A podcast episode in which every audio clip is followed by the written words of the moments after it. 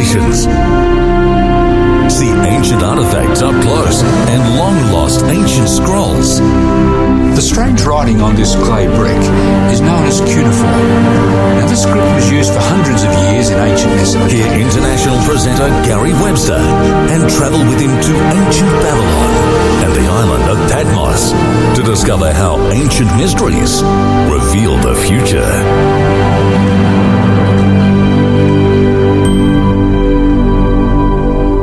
Today we want to talk about horizons of hope. And for those of you who have not been with us, I need to put this in context this morning. We have been journeying through some of the most important prophecies of the book of Daniel and Revelation. We have noticed that right in the center part of the book of Revelation, there is a conflict over worship, over allegiance. Who will we serve in the end of time is defined by who we serve today, in actual fact. But who we will serve. Now, we noticed in some of the programs that the angels have been holding back the winds of strife from destroying life on this planet. Because many people are not ready and so God holds back. But there comes a time when God has to let go. And then the devil will do what the devil wants to do. But there has a time when God has to say, enough is enough. We have to, we have to wrap this thing up. And that's when the devil takes over big time, as we'll see this morning. But I have good news for you in this morning's program. Now, we're going to talk about the seven last plagues, so don't leave right now. Okay? Some people are afraid of these things. And you're going to see, well, we might take them seriously. They're in the book for a reason. God does not put anything in this book but such as is good for us to know. He wants us to make a course correction in our life because He can see what's coming. And He loves His children as we heard from Iron and Clay this morning about our Father. So this morning, let's get into this topic and understand. Then John says, I saw another sign in heaven, great and marvelous, seven angels having the seven last plagues, he says, For in them is filled up the wrath of God. Now, all through the Bible, you have this statement, the wrath of God. It is everywhere through Scripture. One of the most favorite books of many people is the book of Romans, because it tells us how to flee the wrath to come. It tells us how to make an escape from what is to happen. But the context, the, the backdrop of the book of Romans, that probably most famous book for many people, is the wrath of God. That's how the book starts. Uh, in the first two chapters, chapter 2, chapter 3, it says, hey, we're all facing this. We better find a way out of this. All right? So the wrath of God is the seven last plagues. It's part of it. John talks about it. Now let's notice. The plagues are the result you see, they're the result of a rebellious world that becomes separated from God. And when we're separated from God, we're separated from the source of life and strength and peace. And the devil can take control now, you see. So that's what the plagues are really all about, the result of that. You see, God has to remove his protective hand at a point in time. And then, as we said, all the forces of evil break loose on this planet. And that's what God can see is coming, and He wants us to understand. Now, there's a question that many people have today that do God's people go through these plagues or what the Bible calls the tribulation? There are many Christians who feel that no, we sort of get taken out before that event. But you will remember that the Israelites went through the plagues there in Egypt but God protected them in the plagues. The Bible talks about all that love God will suffer, but God protects his people as you will see. Let's notice what the Bible says. Revelation actually reveals that God's people go through the plagues, but they go through them victoriously. They go through them protected. John says, After this, I looked, and there before me was a great multitude that no one could count he says from every nation, tribe, people, and language. Don't you like that? There is a massive multitude from right across the planet. I love that. Because God is a global lover. Standing before, he says, the throne and before the Lamb. These are they who have what? They have come out of the great tribulation. That's what the Bible calls the plagues. They've come out of them, meaning they've gone through and they've come through the other side. Because then he talks about how the sun will no longer light on them and so on. And they have washed their robes and they've made them white in the blood of the Lamb. That's why they come through, you see. They've washed their robes and made them white in the blood of the Lamb. They've accepted Jesus Christ. They shall neither hunger any more, nor thirst any more. Neither, he says, shall the sun strike them, nor any heat. They've been through, you see, but they haven't been through to the extent that God's, that the, those who cling to sin and go through these. All right. So he is indicating here, and we'll see it more, God protects his children during this time, during the plagues. In fact, we should expect that. One of the most favorite Psalms in the Bible, Psalm 91, talks about that. And I want to read it to you so that you can see God will be with his people. Notice what it says. Those who live in the secret place of the Most High. That means those who make God their strength and their security in life. Those who live in next to God, in meaning they have a relationship with him. Those who live in the secret place of the Most High shall abide under the shadow of the Almighty, like a mother hen gathers her chickens under her wings, like we talked about in one of our programs programs. He shall cover you with his feathers. There it is here. And under his wings you shall trust. Don't you like that language? His truth. Now you will have noticed again and again in this series we've gone back to this book all the time. Because the truth will set us free and the truth will protect you and I in what is about to come into our world. The Bible says the truth is like a, like a belt that holds everything together. His truth, he says, shall be your shield and your buckler.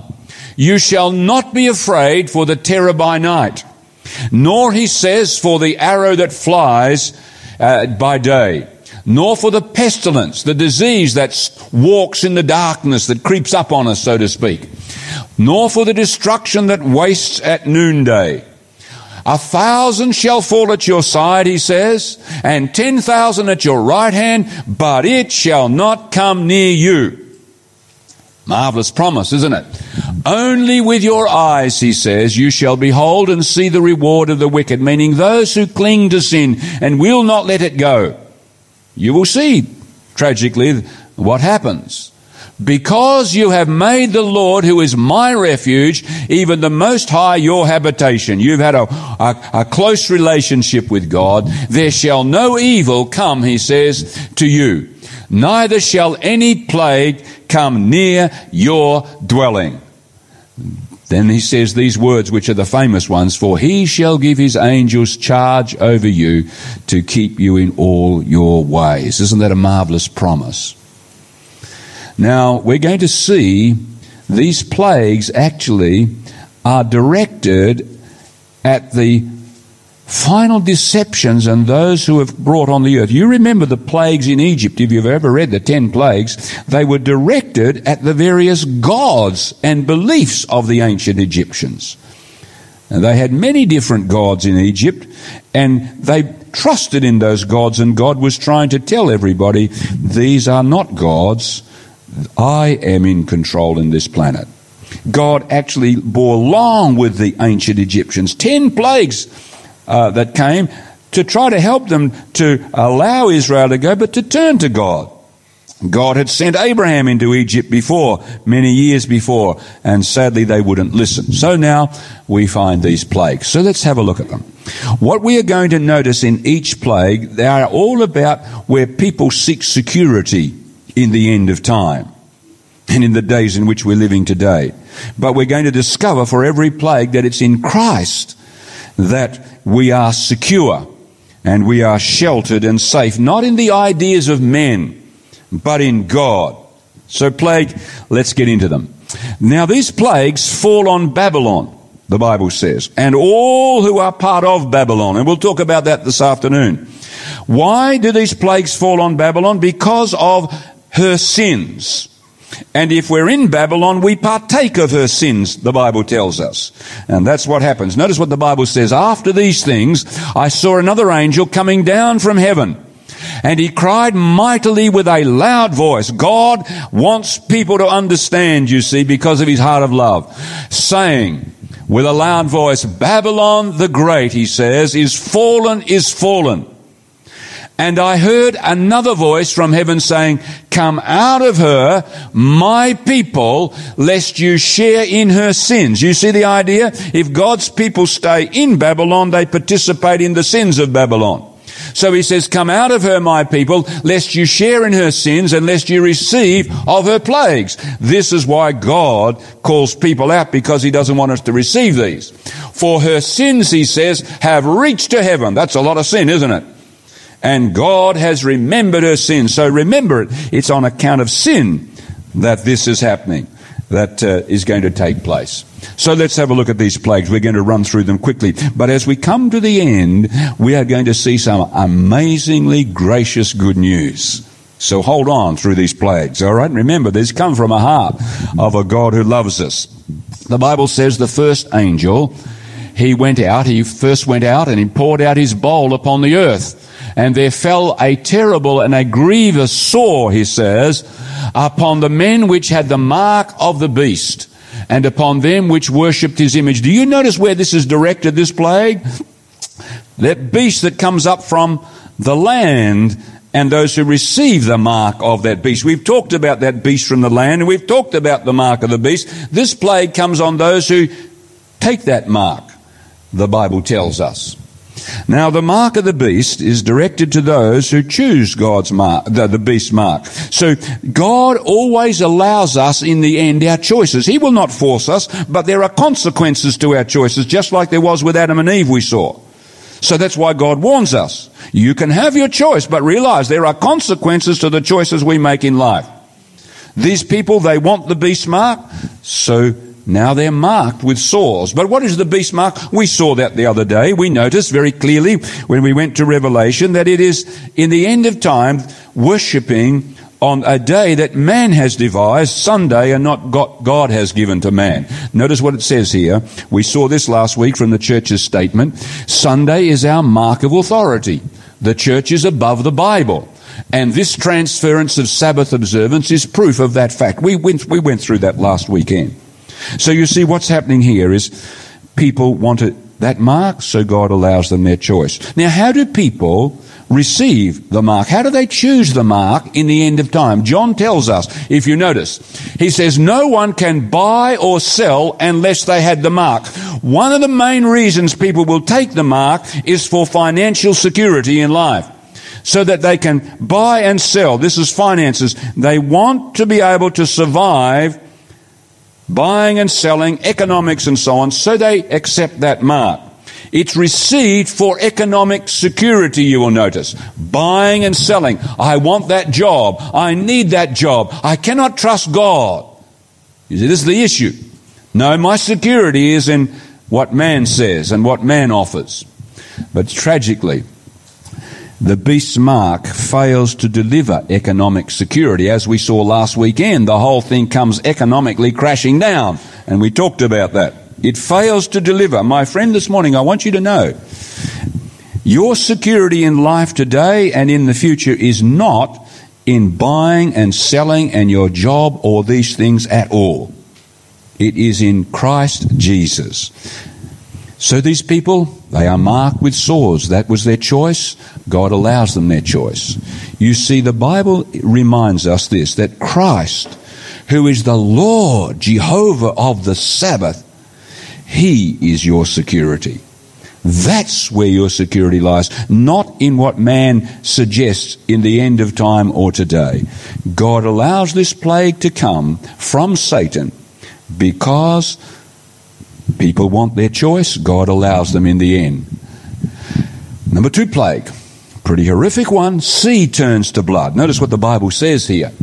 And the second angel poured out his bowl upon the sea, and it became like the blood of a dead man, and every living soul died in the sea, the Bible says.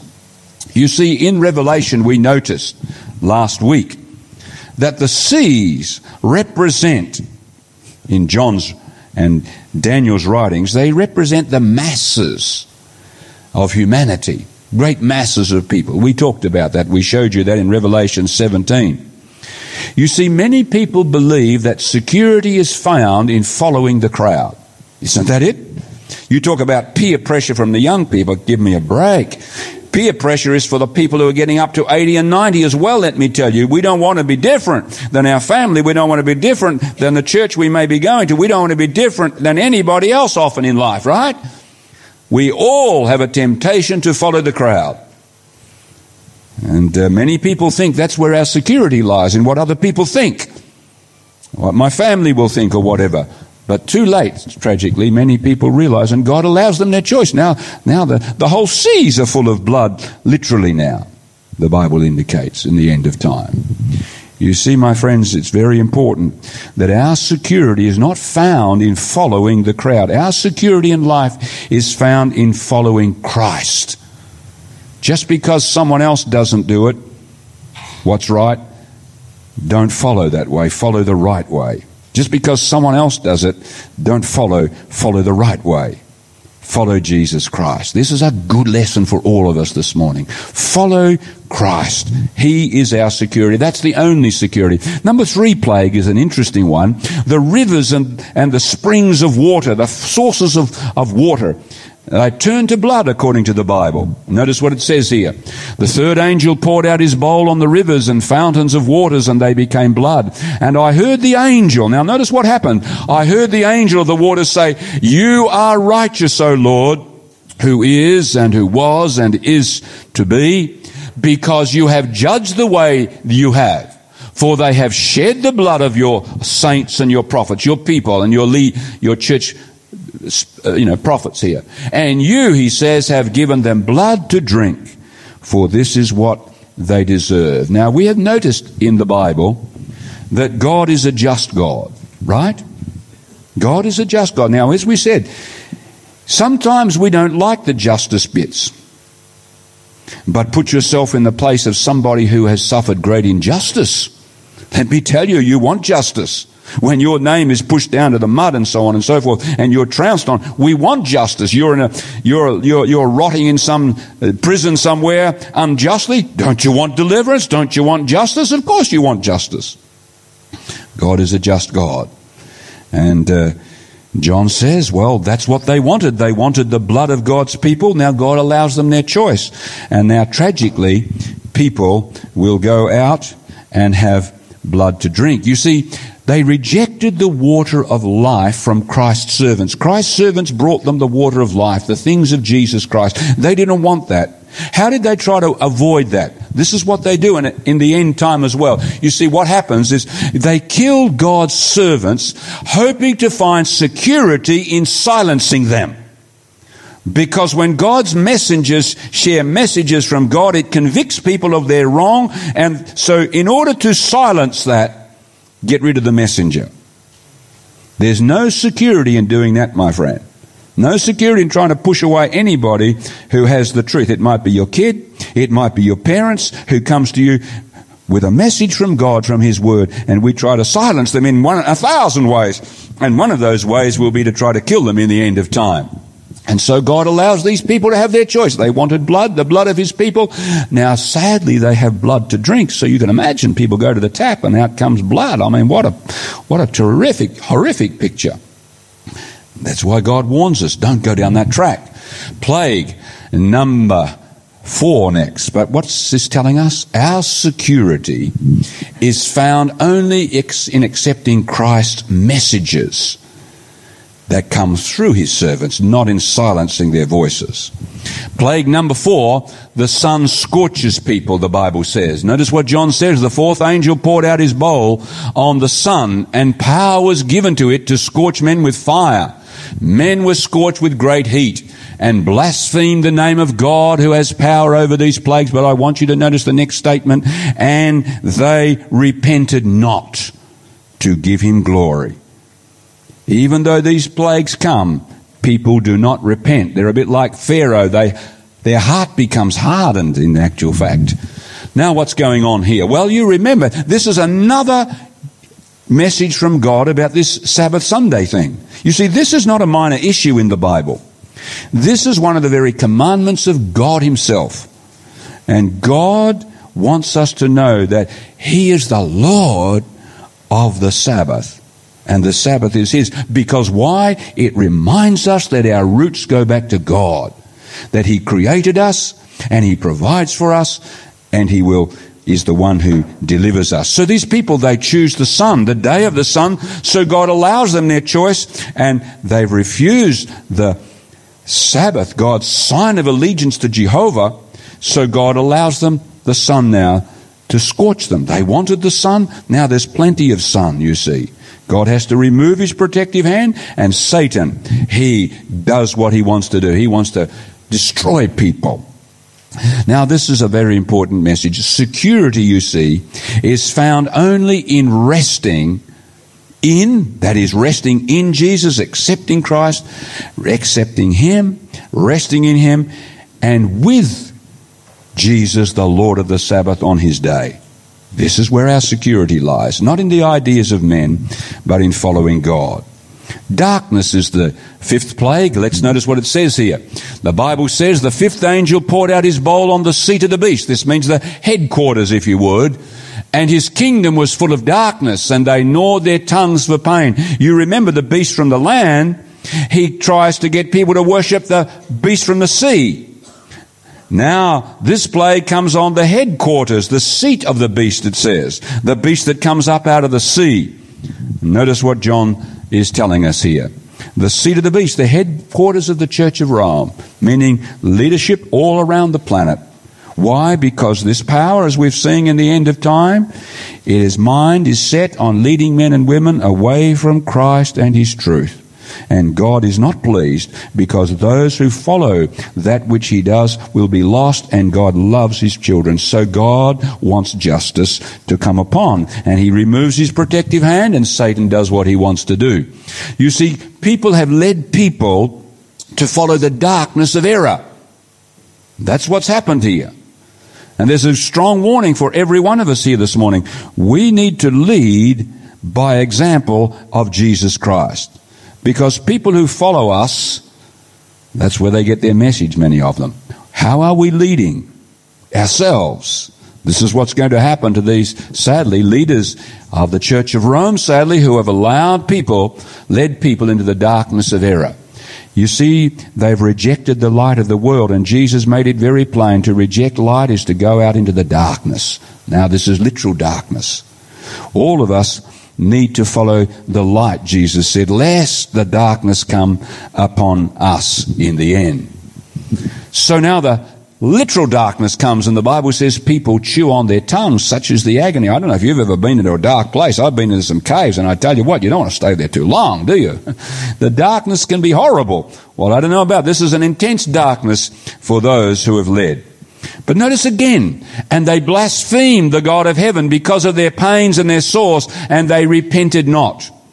People, after the plagues begin, those upon whom they fall, they are unrepentant. They are not changed in their minds. They may be sorry that the plagues have come upon them, but they're not sorry for their sins. They're not really repentant, and God makes this very plain that such people who cling to sin, when the time is up, they are not repentant. You see, there's a good message for us. Hardened hearts and closed minds. That's what the Bible is saying. You see, that's why God calls all of us, follow the truth now. The Bible never says tomorrow, it always says today. Now is the time. Now, now, now. Because if we continue on in that which is error when we know the truth, we will harden our minds. And one day we will call error truth and truth error. I've seen it happen. And God is indicating here these people who persist in this way, they do not repent. Their hearts are hardened and their minds are closed. You see, it's very dangerous to turn away from the Bible truth because it will lead us to darkness as individuals, as families, and as a nation, and as a world. Our security, you see, is found only in following the light of the world, Jesus Christ. This is it. My friend, this morning, are you following the light of God's Word. That's your security and my security today. Plague number six, the Euphrates River is dried up, it says here. Notice what the Bible says. And the sixth angel poured out his bowl on the great river Euphrates, and its water was dried up, that the way of the kings of the east might be prepared. What's going on here? Let's seek to understand this for just a moment. You will recall in our first program that the Euphrates River was code for Babylon the Great because the city of Babylon in ancient times was on the river Euphrates. In fact, it flowed right through the city of Babylon. They built it on both sides. Remember that. This, when we see the word Euphrates, it's code for Babylon. In fact, for Babylon the Great, when we read that word. Now, you will also recall that not only did the Euphrates flow through Babylon, but in the time, and that means it was the life support system because water flowing into that city was how that city survived. You take the water away, you're dead meat in an ancient city. So that was the life support of this great city. So you will recall that King Cyrus, we talked about this, when he attacked the city of ancient Babylon, he dried up the river Euphrates, how he lowered the water. Remember that? Dug some channels, lowered the water, and was able to get into the city and take the city because the water had been lowered, dried up in that sense. Now, Cyrus was the king from the east. Persia is east of Babylon. So, because he dried up the river Euphrates, he was able to capture the city of Babylon and deliver God's people, the Israelites, from that city. This is a picture here of destruction of the enemy to help God's people. That's where it's coming from. John is drawing from the ancient story here. So the waters of the Euphrates, John says, will be dried up, meaning the masses of people will finally realize that going and being part of Babylon is a dead end road. So people will cease to give their support to this Babylon the Great that's coming, John talks about, which we'll understand this afternoon. The masses of people flowing into it, meaning joining it, meaning supporting this great Babylon system in the end of time, made up of the dragon, the beast from the sea, and the beast from the land. People flock into it, but then too late they realize and they withdraw their support. Like the river is dried up Babylon's life support is people in the end of time. The waters which you saw, remember, are peoples, multitudes, nations, and tongues. Now, Babylon the Great is made up of those three powers I just mentioned the dragon, the sea beast, and the false prophet. It's made up of non Christian religions and ideologies and worldviews. That's part of Babylon. It's also made up, of course, of the dark age, Christian church, revived in the end of time, we saw last weekend. And finally, it's also made up of Protestantism that has lost its way, that is apostate, which means it's unfaithful to God, it's not following the Word of God, no longer seeking to put God's principles into practice in their life. These three powers make up Babylon. In other words, it's the whole world. The whole world in the end of time, all religions, whether Christian or non-Christian religions and worldviews that are not following God and His Word. That's how the Bible defines Babylon. And we'll see it more clearly this afternoon, how it works and so on. That's Babylon in the Bible. Babylon the Great. So now the support to this system dries up, John tells us. The three powers of Babylon, you see, they gather everyone to the battle of Armageddon in the end of time. Why? The devil uses deception to bring destruction. That's what Jesus taught. He's a liar and a murderer. And this whole thing is about deceiving people in the end of time, and we'll show you how that's happening today and how it's going to happen. John discloses that. That's why we need to talk more about Babylon the Great this afternoon. And your eyes will be amazed as we see the woman riding on a scarlet colored beast. So these three powers lead the whole world to Armageddon. Notice how they do it? John says, I saw three unclean spirits, like frogs. They came out of the mouth of the beast. They came out of the mouth, sorry, the dragon, out of the mouth of the beast from the sea, that is, out of the mouth of the false prophet. That's the second beast, and you'll see why he's called the false prophet this afternoon. He says, For they are the spirits of what? They are the spirits of demons, devils, he says, performing miracles. Now, so don't miss this afternoon, you're going to see what's going on. Which go out to the kings of the earth and of the whole world to gather them to the battle of that great day of God Almighty.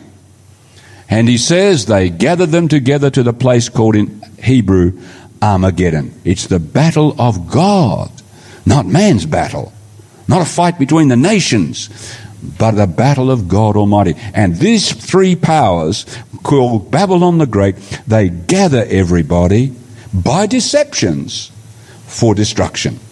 We better understand this afternoon that this is this. John says under the sixth plague, support is withdrawn. Too late. People see this thing is leading them to the battle of great day of God Almighty. But it's too late now. That's what the devil's up to. Demonic global deceptions, as we'll see this afternoon. Signs and wonders from Babylon. Global demonic deceptions, you see, to lead people to worship Satan himself. And so the support of the people for Babylon dries up, John tells us. Now, Jesus comes at this point because Jesus is the king from the east.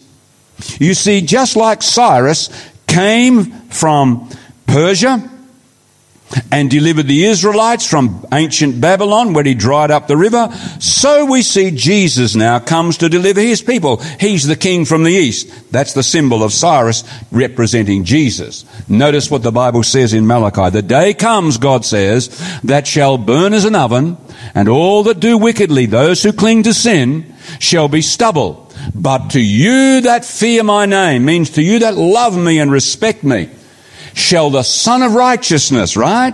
The Sun of Righteousness. Now, of course, the sun always rises where? The sun rises in the east. The Sun of Righteousness will rise with healing in his wings. So this is the picture now of Jesus coming. The kings from the east, meaning Christ and his angels who come to deliver his people in the end of time. And then comes the battle of Armageddon.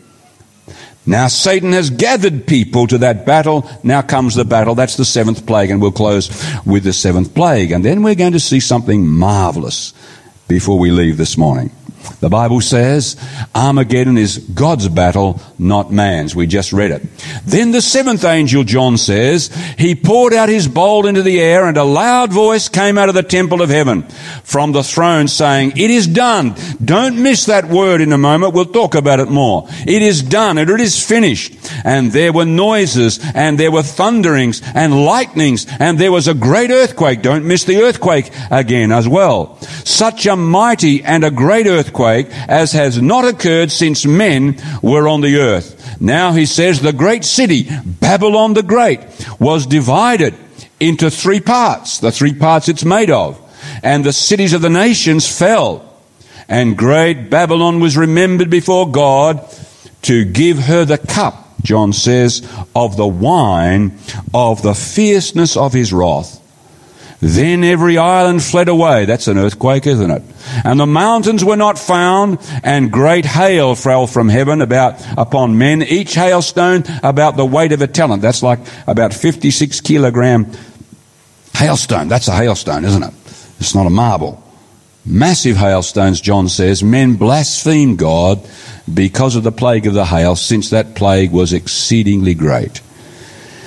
Now, you will remember that Babylon the Great, because it's led people to false worship, that's what it does. It leads people to false worship.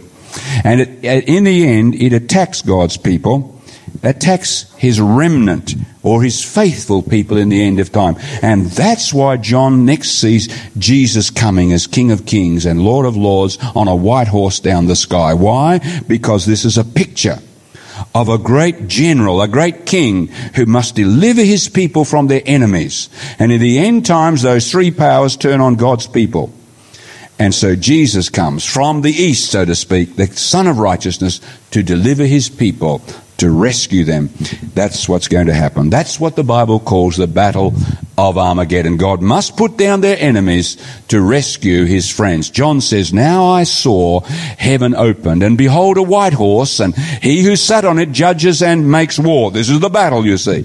And his name is called the Word of God, and out of his mouth goes a sharp sword, that with it he should strike the nations. He himself treads the winepress of the fierceness and wrath of Almighty God. This is the picture. John says, I saw the beast. That's the one from the sea. I saw the beast, the kings of the earth and their armies gathered together to make war against him who sat on the horse. Would you believe it? Making war against Jesus of the Christ coming and against his army. They evidently thought they had a chance. Then the beast, John says, was captured and with him the false prophet who deceiving those, deceived those who received the mark of the beast. These two, he said, were cast alive into the lake burning with fire and brimstone, meaning those two systems were destroyed. And the rest were killed with the sword of him who sat on the horse, and all the birds were filled with their flesh. A picture of destruction. Now, we may not like these pictures, my friend.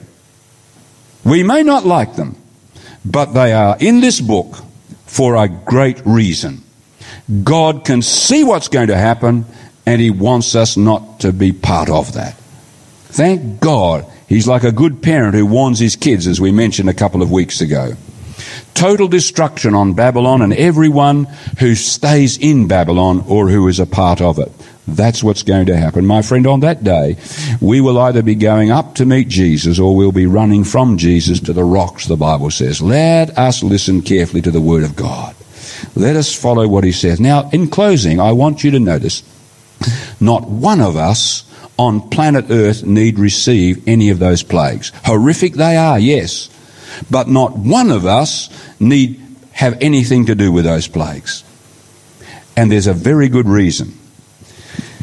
I want to take you to the cross because when you go to the cross of Calvary, you discover that the seven plagues are actually mirrored in the cross of Calvary. There they are, mirrored what is going to happen one day is actually, in a sense, took place at Calvary 2,000 years ago. Let's think about it. Those people who take the first plague, mark of the beast and so on, they are marked with sores, right? At the cross of Calvary, Jesus was marked for every one of us for eternity. Every one of us. You remember what happened to Jesus at the cross? They push those crown of thorns on his head. You know, when you get to heaven, you're going to see little marks up here, I'm sure, on the head of Jesus. You know, maybe he'll take his shirt off his back or whatever he wears. And we will see those laceration, those scars, because let me, we talk, those whips that the Roman used, and he got it twice, they would pull chunks of flesh out of his back. What about his nail prints, the scars from those prints, and in his side and on his feet. Do you not think there are scars? It's like that little girl. She said, Mummy, your hands are ugly. Because she was scarred all over with her hands. Mummy told her the story of how when she was just a little kid, the house caught on fire and she was trapped in a room and mummy beat the door down and got in there but her hands got badly scarred to, in rescuing her little girl. And when she told the story to a little girl about how her hands had got scarred the little girl looked at her and said mummy what beautiful hands you have. And that's the truth isn't it? He was marked. So we will never receive those sores that john talks about. The bible puts it this way but he was wounded for our transgressions. He was bruised, crushed for our iniquities. The chastisement of our peace was upon him, and by his stripes, his lashings, you and I are healed. Jesus has taken that plague, in a sense. That's what John is indicating for us. Now, not only that, but the Bible says that Jesus shed his blood it was like there was a, there was an ocean of blood at Calvary. Wasn't that, isn't that the case? It's enough to save every person on planet earth, the whole sea of humanity.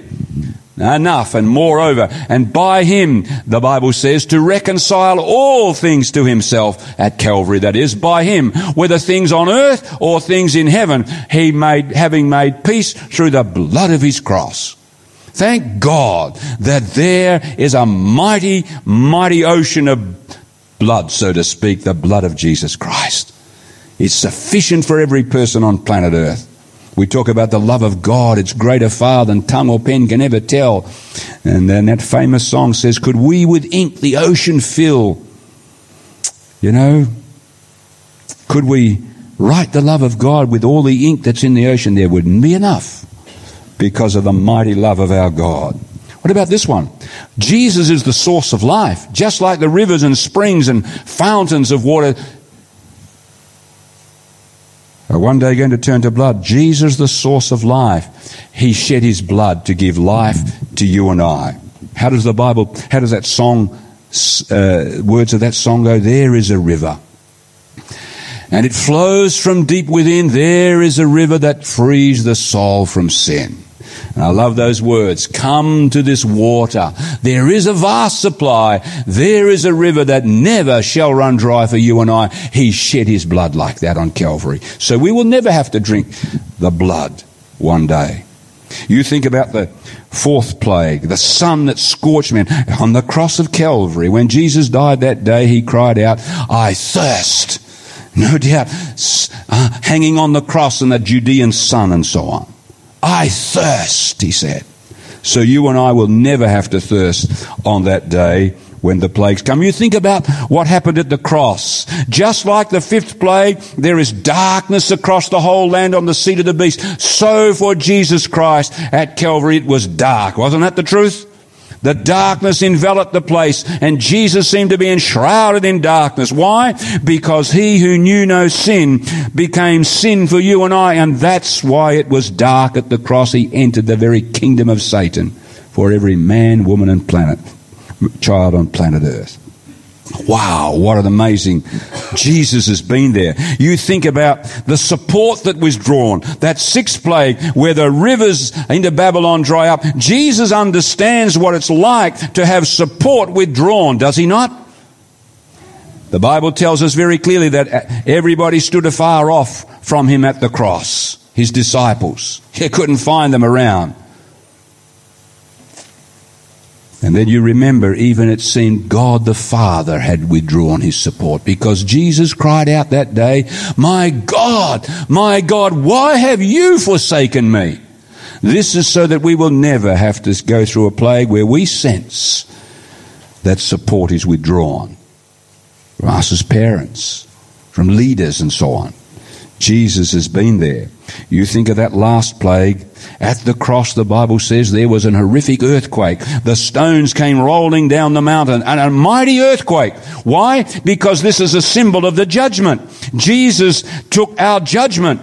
That the, the angry bolts of lightning seemed to be thrown at Jesus on the cross of Calvary because he was made sin for you and I.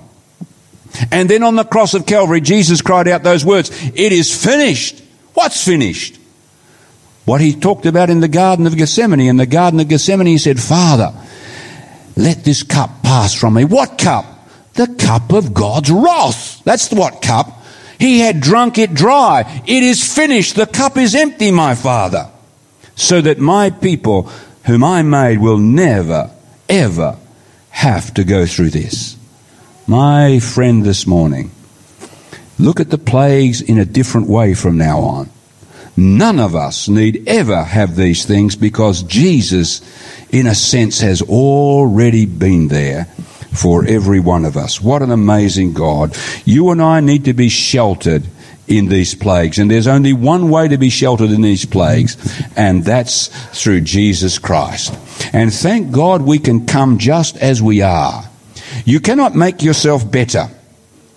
Coming to Jesus, we will become better simply because we come to Him. We must come just as we are, sinful and all. And I like the way the Bible puts it. These are they who have come out of the great tribulation. They've gone through the plagues, right? Gone through the plagues. Why have they come out of the great tribulation? Why are they safe? They have washed their robes, John says, and made them white in the blood of the Lamb. My friend, that's our security in what's going to be taking place. And we need to repent or turn from sin. Ask God, Lord, I accept Jesus, but Lord, I give you permission to take what is wrong out of my life. I give you permission to put what is right in my life. That's repentance. God wants both. Come as we are and say, Lord, my life is open to your leading. Please take me. Repent turn from sin, there's only one way to repent, and that's by going to the cross of Calvary. Because when we see that God Almighty died in our place, that breaks our rebel hearts and makes us new people. Shall we pray together? Father, the plagues are ugly. And yet, we have learned that there is a mysterious beauty to them when we look at them from the perspective of the cross. Because where we should be, Jesus placed himself. Oh, Father, forgive us for sometimes we want our way and not your way in our life. May we be like Jesus, who lived for the glory of his Father. We can sense, Lord, that the world is about to come to these things. And we can sense from the great messages of Revelation that there is a God with a great heart that wants nobody to receive these. You know what the devil is up to and what he's about to get up to, and so you call to your children through these angels of Revelation who shout in loud voices on almost every page of the apocalypse a message to save us Oh God, this morning our heads are bowed, our eyes are closed. If you want to say to God, Lord, I want to sink my life into Jesus Christ. I, I, I just want to be found in Him. And Lord, I give you permission to do in my life what you want to do. Just raise your hand this morning. Heads are bowed, eyes are closed. And you just want to say, Lord, I want to just sink my life into the life of Jesus. And I want Him to just lead my life, to do with me what He wants to do for His glory. Thank you, Father, for the hands that are raised. Bless us now in Jesus' name. Amen.